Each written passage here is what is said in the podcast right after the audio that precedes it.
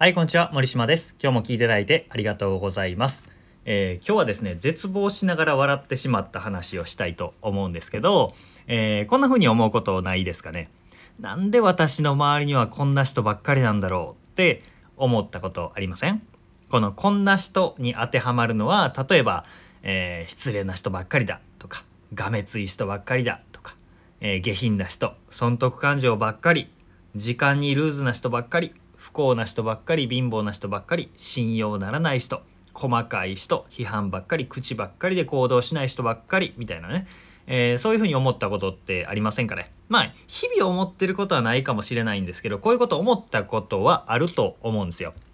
僕自身もそう思うことが実はあってですね、えーすごいイライラしてて不満を感じていたことがあったんですよ。仕事のパートナーだったけど、えーだったんですけどイライラってななんでこんな風にしてるんだなんでこれができないんだみたいな風にイライラしてたんですけどそうぐるぐるぐるぐる考えた末にふとねひらめきがあってあ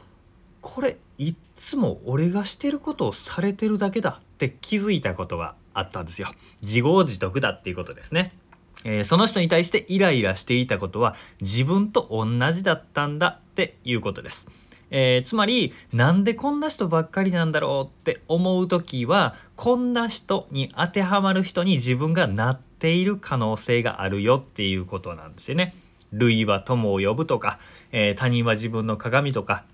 意識したものが引き寄せられるから、えー思考は現実化するとかいろんな説明はできるんですけど、えー人の振り見て我が振り直せっていうやつですね、えー周りに最近こんな人ばっかりだなって思う場合はあその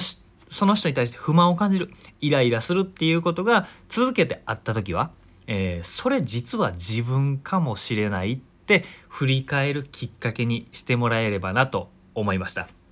えーなんか耳が痛い話かもしれないんですけどこれに気づくと変えられます、えー気づかないと自分も同じようにルーズだったり、えー何か悪い部分があるのに直せなくって周りからもまたイライラされてっていう負の循環が生まれてしまうのでね、えーまず自分を変えることから人間関係を変えていけるので自分をこう振り返る立ち返るきっかけにしてもらえればなと思います。で補足が2つあります。これ重要な補足。えーもちろんねこの話は全ての人間関係に絶対バッチリ当てはまりますみたいなことではありません。そうではないです。例外もあります、えー理不尽な人とか攻撃ばっかりする人こうサイコパス的なね、えー人もいるし頭のおかしい人っているんですよ。一定確率でサイコパシーの人っているんですよね。でそういう人と人間関係を作ってしまった場合はあ自分の鏡かな？自分もそうなのかな？とか考えずまず逃げましょう。あの落ち着いて安全なところに逃げた後で考えれば OK です、えー自分を虐げてきたりコントロールしたりいいように使ってきたりする人からすぐ逃げましょう。すぐ逃げる。その時にあ自分がダメなのかしら？とか思う必要はないです。というのが補足1つ目。もう一つの補足っていうのは今回ね、えー分かりやすくネガティブな〇〇な人こんな人ばっかりっていう例を挙げたんですけどこれはねポジティブな例でも一緒です。私の周りってついてる人運がいい人ばっかりなんだよねとか私の周りって親切な人ばっかりいい人に恵まれてるわっていう人とか、えー最近調子がいい人ばっかり最近機嫌がいい人ばっかり優しい人ばっかりに囲まれて私は人の縁に恵まれてるっていうふうに思った場合はあなたがそうなんですっていうことです。